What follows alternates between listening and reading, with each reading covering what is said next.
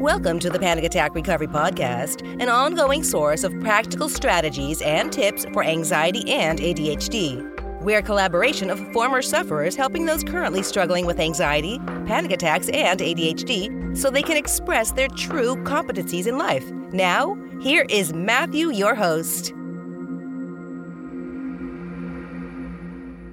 Hi, it's Matthew, and welcome to another podcast. Today, I want to discuss anxiety, stress, and its interaction with our physiology. I will be using a number of sources in this podcast, which you can always obtain from our website.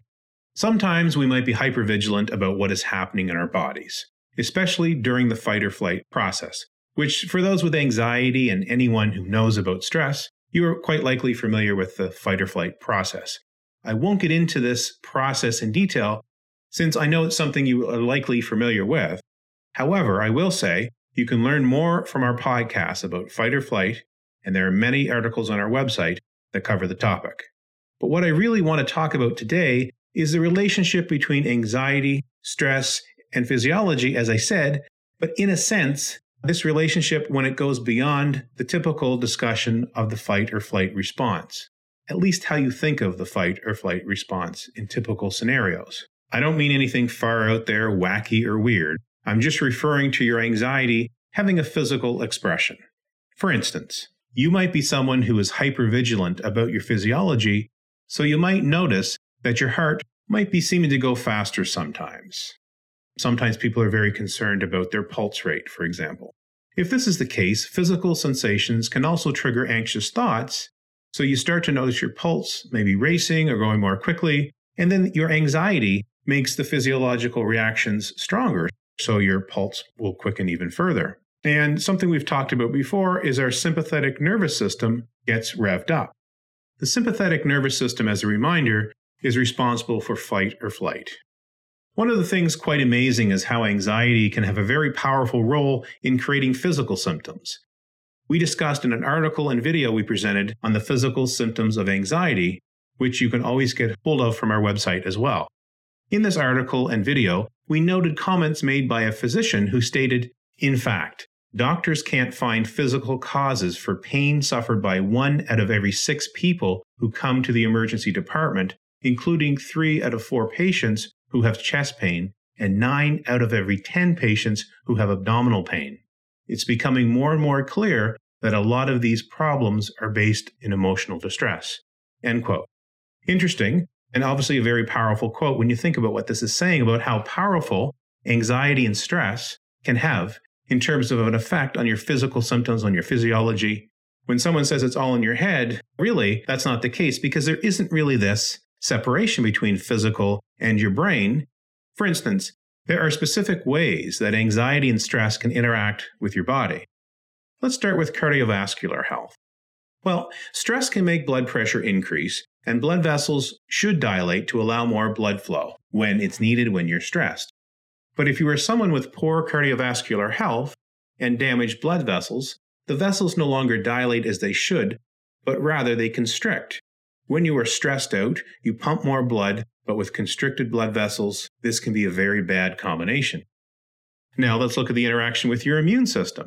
Stress has also been found to suppress the immune system and make one more susceptible to things like flus and colds.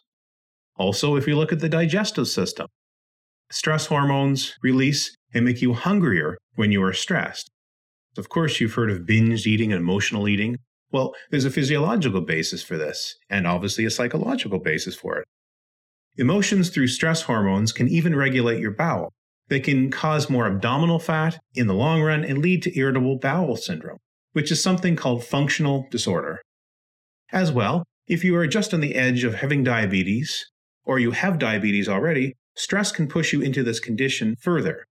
When you enter the stress response, you secrete glucocorticoids, glucagon, and epinephrine, and you shut down insulin secretion and raise blood sugar levels. Another topic is chronic pain, or just pain in general. Stress can make you more sensitive to pain something called hyperalgesia. We sometimes wonder about a link between food. For example, food triggers. Have you ever thought about whether certain foods or food additives or flavorings affect you? This is certainly a topic that's open to some debate. But what's interesting is doing a really thorough search through PubMed and looking at the research studies, and I'll cite one in, in particular in a second, which actually did a meta analysis. What's interesting is that even the most conservative people who look at ADHD and look at other psychological conditions such as anxiety and stress do admit that there does appear to be a small correlation in some cases between food and food additives in the diet and some conditions such as ADHD and anxiety. Now, some people will tell you you don't need to worry about that. It's such a small effect, it doesn't matter. And other people will actually say, other professionals, I'm, I'm, speaking about professionals here, will say you really do have to pay attention to what you're eating, what you're taking in, because that can have a dramatic effect on your psychological symptoms. And there are even people out there, professionals out there, who state that foods, certain foods, and food additives can actually cause conditions. So I'm not saying who's right or wrong here. I'm just telling you what the variety of opinion is. But at a very basic level, to me, it makes sense to consider are there some foods or food additives that may be at least worsening your symptoms? As I mentioned, I wanted to discuss a, a study, and this looked at restriction and elimination diets in ADHD treatment. It was published by Joel Nigg and Kathleen Holton in the Child and Adolescent Psychiatric Clinics of North America. They found the following Food elimination diets come in different forms the most restrictive or few foods diet eliminates a wide range of foods for temporary period, adding foods back in one by one in an attempt to identify symptomatic triggers. Use of elimination diets to treat attention deficit and hyperactivity disorder has been proposed and studied for nearly 40 years and frequently reviewed and discussed. A consensus has emerged among most reviewers that an elimination diet produces a small aggregate effect but may have a greater benefit among some children. It does not appear to work or be a factor for everyone with the disorder. So, my take on this is I think you should consider becoming mindful and trying to eliminate certain foods or additives from your diet for a while, and then trying to reintroduce them to see if you find a difference. But it sounds like an elimination diet may be something to consider at no cost. It's just simply eliminating some foods and then slowly reintroducing them maybe keeping a food journal to see what foods are associated with certain symptoms. But I would simply suggest it's something to consider. And the point really in today's podcast is to discuss the interaction between psychological symptoms and our physiology, our biology, and vice versa. It goes both ways. So in this case, we may have food or food additives worsening our symptoms, but in other cases, we may have psychological symptoms that cause physical expressions and not only physical expressions, but can lead to worsening of chronic diseases. So, after all this unpleasant talk about conditions, what can you do about it? Ultimately, everyone, I think, needs to have a tool to routinely manage the stress in their life. This is really key. Now, there are a number of techniques on stress management that we have discussed in our podcasts. There are a variety of treatments, strategies, and tips that one can consider for sure. But there is one area that we at panicattackrecovery.com consider very important to include breathing exercises and proper breathing. I really like what Dr. Andrew Weil has to say about breathing exercises. He explains that the theory is that by over time imposing proper breathing rhythms with the breath on your voluntary nervous system, you are gradually imposing them on the involuntary nervous system. Now, the interesting thing about the breathing exercise is that it's a very simple activity to do, and you only have to do it a couple of days to be able to benefit from it. The exercise, if you'd like to try it, goes something like this You breathe in for four seconds through your nose, hold for a count of seven, and then breathe out through your mouth for a count of eight. So I'll sort of simulate it here. Breathe in through your nose, hold for a count of seven, and breathe out for a count of eight. What Dr. Weil discusses is that you can actually just do two breath cycles at a time. Do it twice, in other words. Then, over a month, if you are comfortable, you can move up to four cycles. Now, what he recommends is doing it twice a day. So you can literally start out today in the morning, if you like, doing two breath cycles. And then in the evening, before you go to bed, you can do two more. Dr. Weil suggests these exercises are a great way to fall asleep or when something else upsets you. Like, for example, you get cut off in traffic or a person frustrates you. By learning to integrate breathing into your activities, you can always have a default position to take a breath, and this can help you to slow down before you react in the normal way through the fight or flight response. Now, what's key here is, as Dr. Weil says, most people and some professionals can be very dismissive of breathing exercises because they seem too simple. How could something that simple work? But it's really not just doing them intensely for a day or two, it's the regularity of doing these exercises over time, and it's really not the intensity you do it for in one day. For more information, I would encourage you to do an internet search on Dr. Weil teaching breathing exercises. I think you'll find his videos, as there are several, to be very informative, but also you'll see how easy it is to do this technique.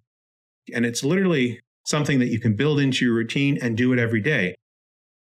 Another area I want to discuss is just proper breathing in general. In the past, we produced a podcast that discussed proper breathing in general. And this is, as I said, separate from doing breathing exercises. Proper breathing, and I would encourage you to give that a listen. You see, many anxiety sufferers over the years have become accustomed to breathing in a very shallow manner, but this can easily be addressed.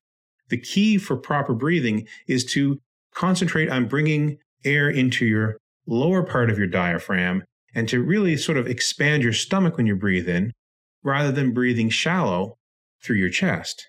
And this is something you can do throughout the day every time you're conscious of it to breathe more deeply and to breathe more regularly and to breathe in so that you're taking air and expanding into your diaphragm and not breathing in a shallow manner. Breathing is something that can give you that sense of control. And often for anxiety and panic attack sufferers or people who are really stressed out, is it's the fear or the feeling of losing control that's the strongest. So by integrating breathing exercises into your life and by learning proper breathing, it can give you back a sense of control. And by focusing on your breathing, you're doing an exercise that's helpful for your mental health. Thank you for listening to the Panic Attack Recovery Podcast. Make sure that you have subscribed to our podcast and please comment and rate us on iTunes or wherever you listen to your podcasts. All show notes and links are accessible from our website. Please visit our site and subscribe to our free newsletter at panicattackrecovery.com. All information has been provided for educational purposes. Please consult a healthcare professional about any disorder or condition and the applicability of any information provided in this podcast.